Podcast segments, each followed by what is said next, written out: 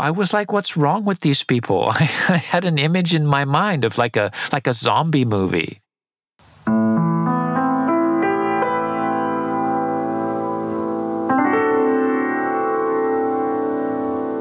Hello, this is Joseph Shaules, and welcome to the Deep Culture Podcast, where we explore culture and the science of mind. And I'm here with Emre Seven. Hello, Emre. How are you?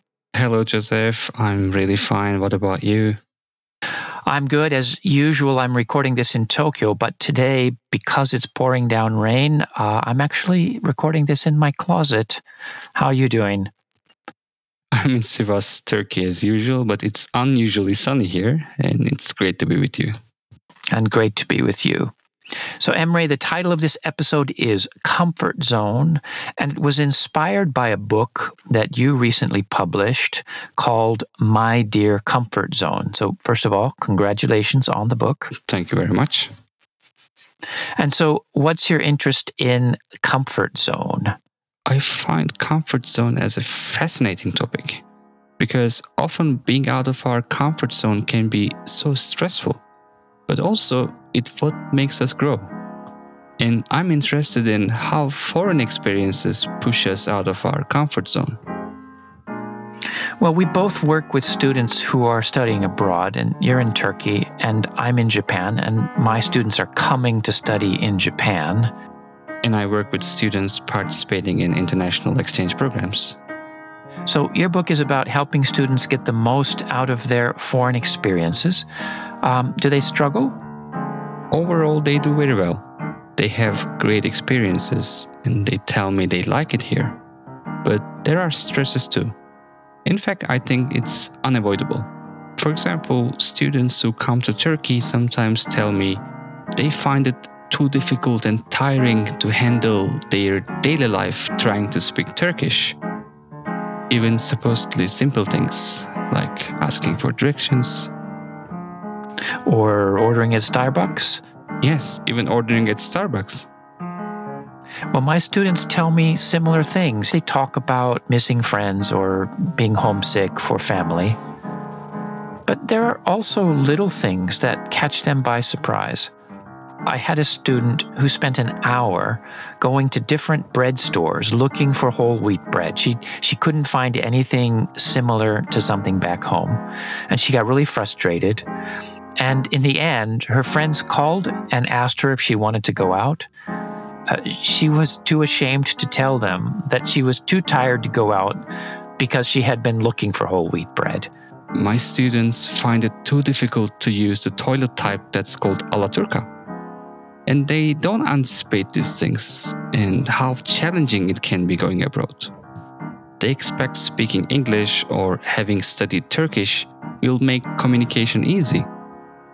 It doesn't work that way, especially at the beginning.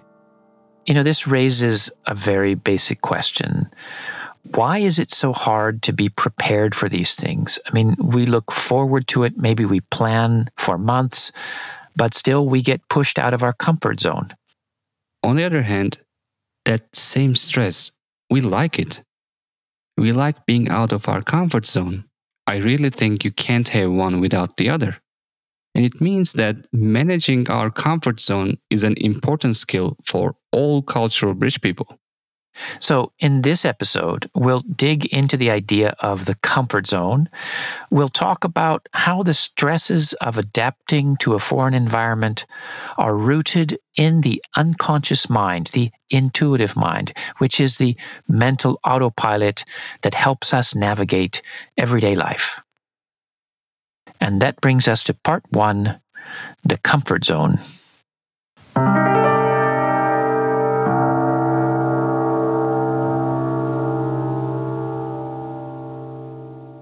People often use the word culture shock when talking about being stressed in a foreign country.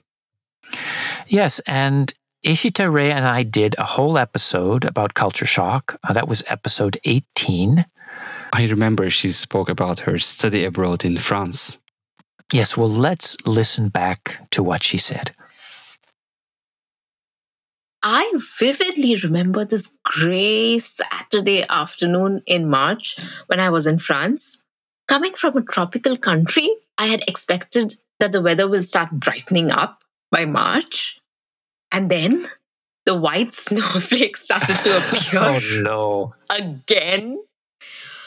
Except they weren't magical anymore, you know. All of a sudden, the novelty, the excitement of experiencing snow, all that had vanished into thin air. And I just burst out crying.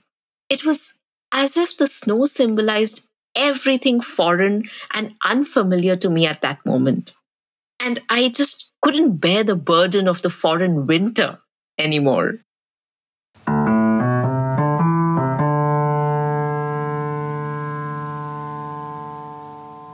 I think many people can relate to these feelings.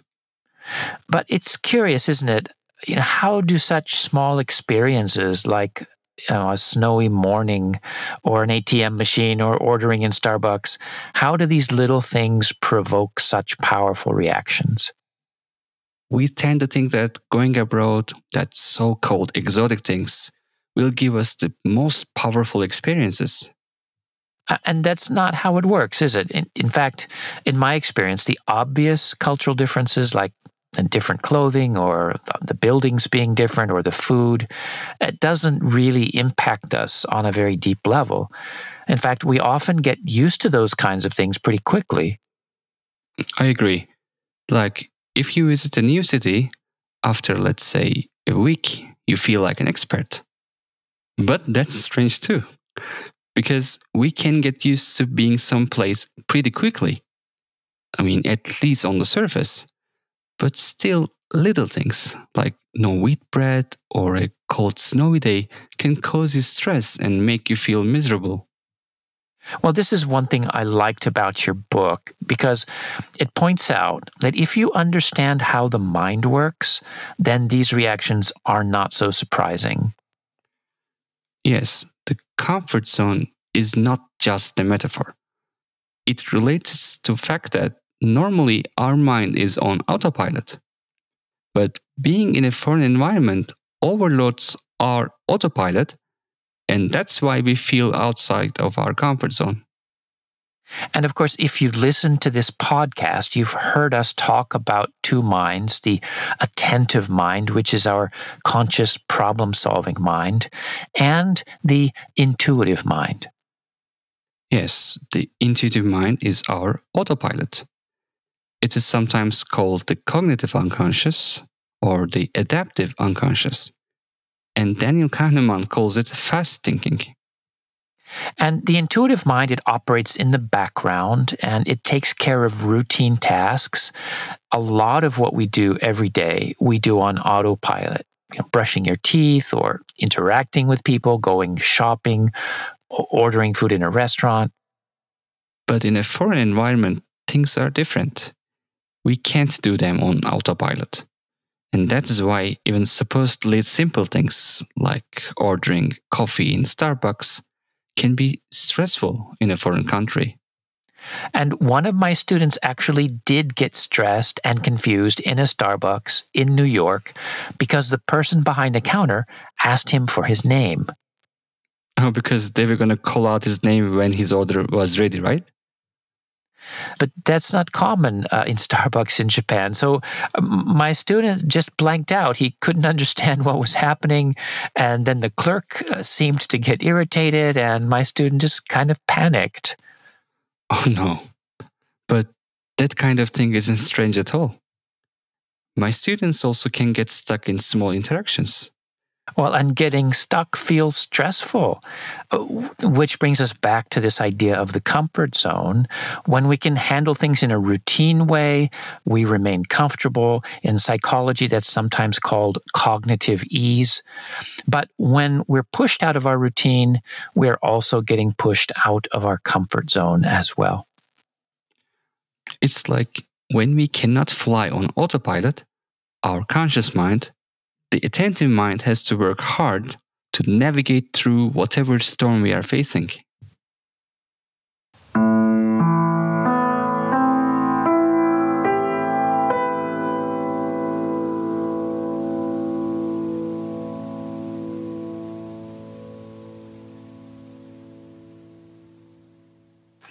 Well, it's funny to think of ordering at a Starbucks as flying through a storm, but it can feel that way. You know, uh, our mind is racing when we're in the panic zone.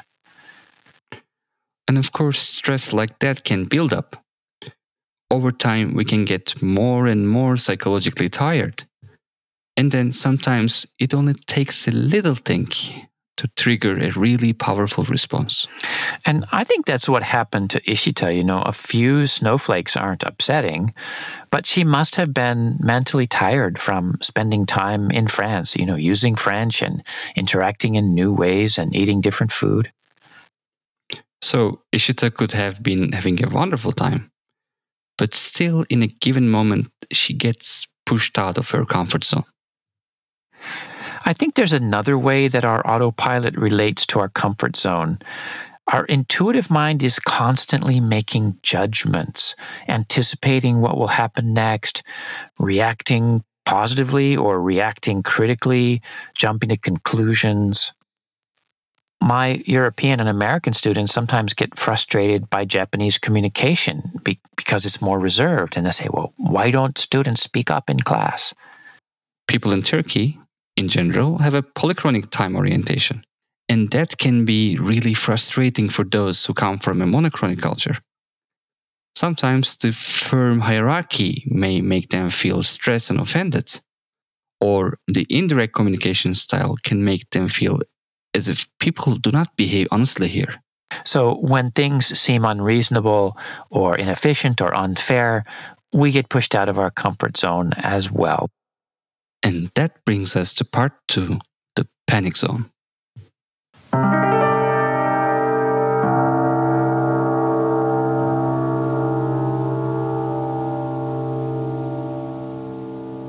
Emre, how can you tell when your students are out of their comfort zone?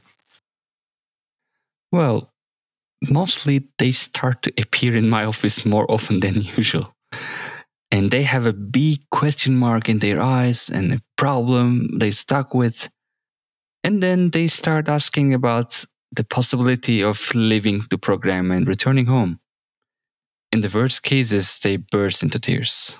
But I also think that sometimes students are out of their comfort zone in a more general way. Like they sometimes may feel down or they may just stay in their rooms yeah, and that's what people often call culture shock. I think of culture shock as being psychologically tired. Our mental batteries have run down. And when this happens, we can become really negative. When I'm out of my comfort zone, I do have a tendency to make negative judgments. When I was first living in Tokyo, I used to ride a super packed train every morning to work.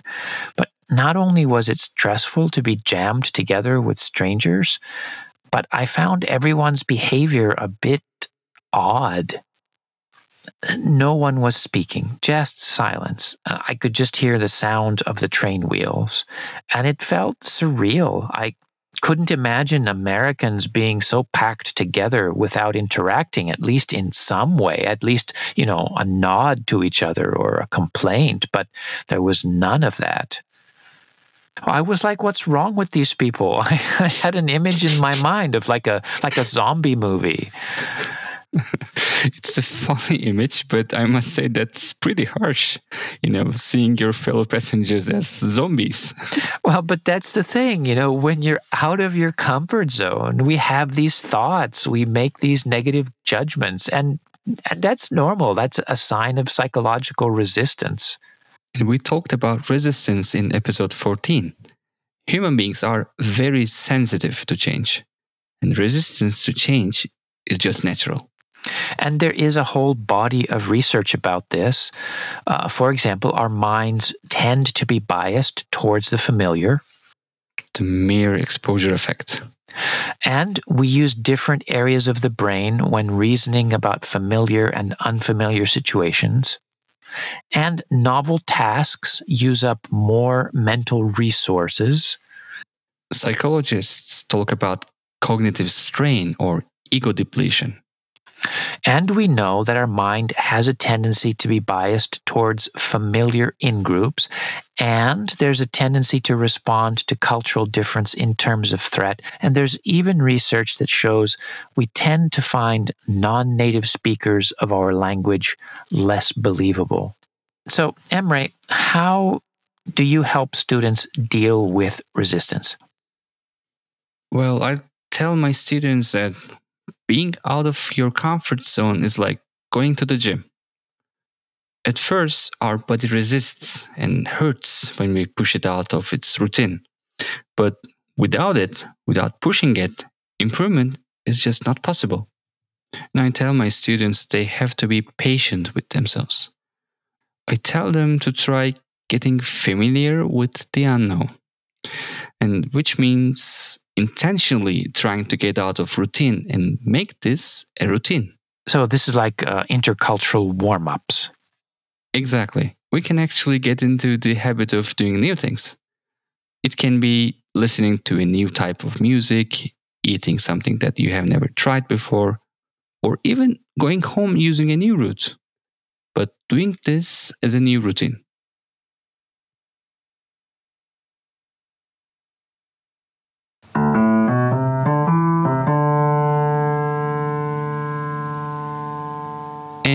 When we were planning the podcast, we asked our other team members how they handle comfort zone. And Yvonne had a great diagram. It was a series of concentric circles, with the inside circle being the comfort zone, and the next zone outside of that is the groan zone. We experience something and say, oh no, and we groan. But the zone beyond that is the learning zone. We groan because we have to adjust to something new. And maybe we resist it. But we recognize that this can also lead to learning.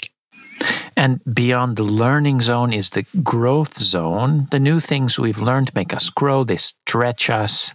But if we get stretched beyond our ability to grow and grow, it's the panic zone. And how about you, Joseph? You seem like such an adventurous person. Have you ever visited the panic zone? Oh man, of course I have. I, I mean, I remember one of my panic zone moments was when I was 19. I was going to Mexico to study Spanish and go on a homestay. And my mother dropped me off at the border of Tijuana, just south of my hometown in San Diego, in California. And so my plan was to walk across the border to find the bus station and then take a bus to my destination, San Miguel de Allende. Sounds straightforward. Oh, but no. Then I walked into Mexico with the intention of finding the bus station, but I had no idea where to go. There was a roundabout with an enormous number of local buses and swarms of people. And here I was totally ignorant about what to do next. I had this heavy green canvas bag, and my Spanish was barely enough to exchange basic information. And so, what did you do? Well, I, I stood there and I had this moment of panic. I, I froze. I had this sick feeling in the pit of my stomach. And I realized I had no idea what I was doing, where I was going, and no one was going to help me. Everyone was just rushing past, minding their own business. Well, finally, I got up my courage. I approached someone, asked in my broken Spanish, Where is the bus station? And he said, Which one?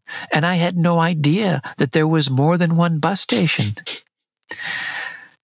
Well, eventually I did make it to the correct bus station, but again I froze. I was surrounded by people all around. There were ticket counters for different bus companies. I couldn't figure out where to go. Eventually I did make it to my homestay, although there were more adventures.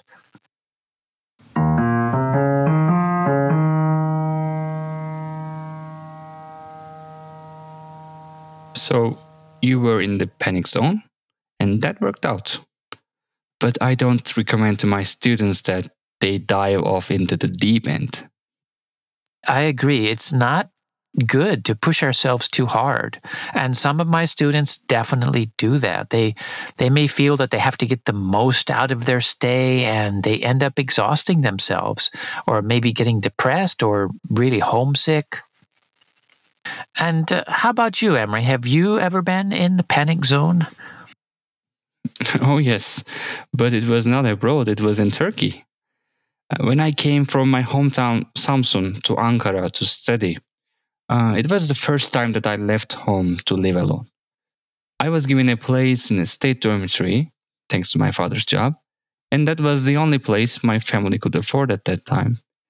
And I was hoping that, you know, it would be fun to live a real university life. But when I came to the dormitory, I saw that I had to stay with eight people in the dorm room. It was really shocking for me because I'm an only child and I had never shared my room with anybody. Oh no. And to make everything worse, there was no bathroom in the room. Instead, the bathrooms were at the end of each corridor. And in the bathroom, there was no private shower, but a public bath where you need to take bath in a very large room on the first floor together with all the other students. That was worse than I could ever imagine. I seriously thought about leaving university and going back to Samsun. But of course, you did get used to it, right? I did. And I ended up loving university life.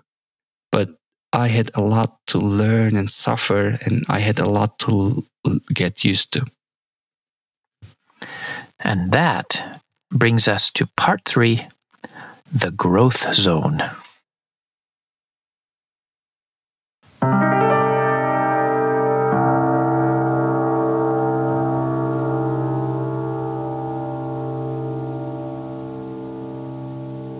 Joseph, we've been saying that getting out of our comfort zone helps us grow.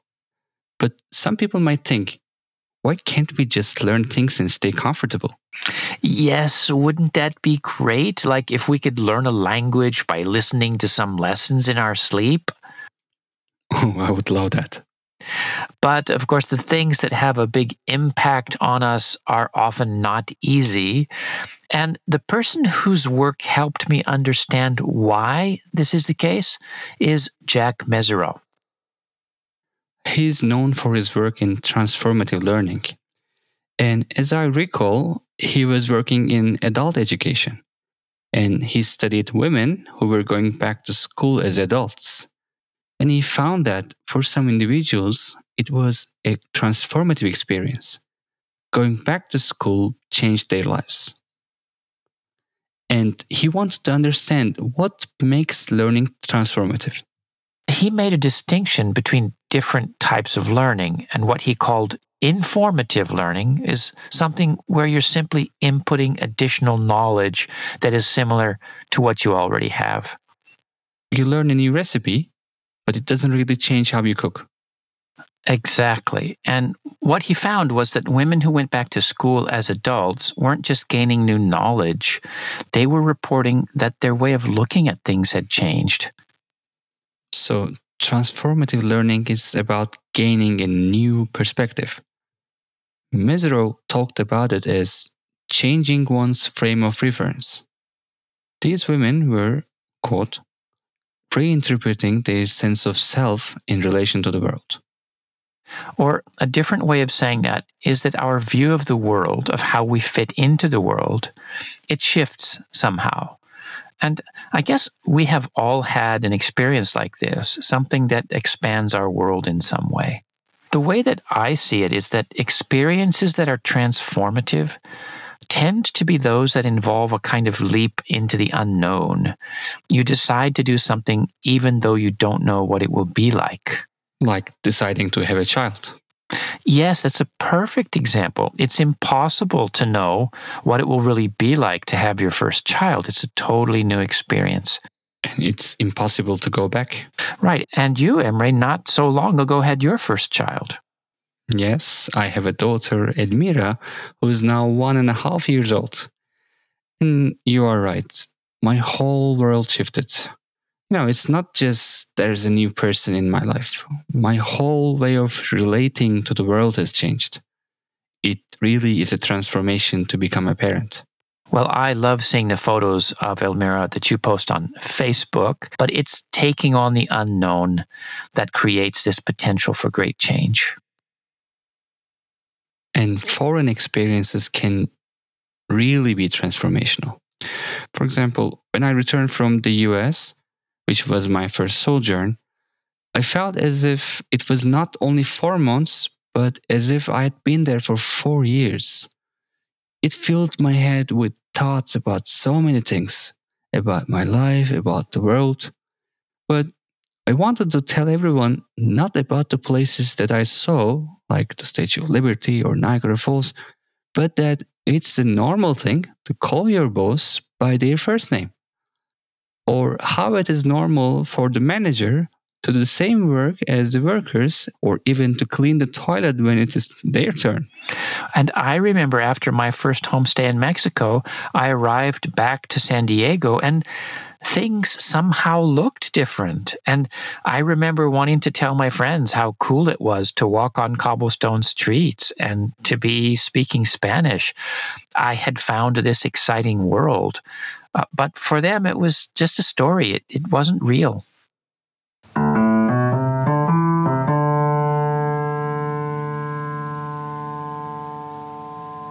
But there is one thing we have to bring up because we have to admit that not everyone who spends time in a foreign country has a profound experience. That's so true.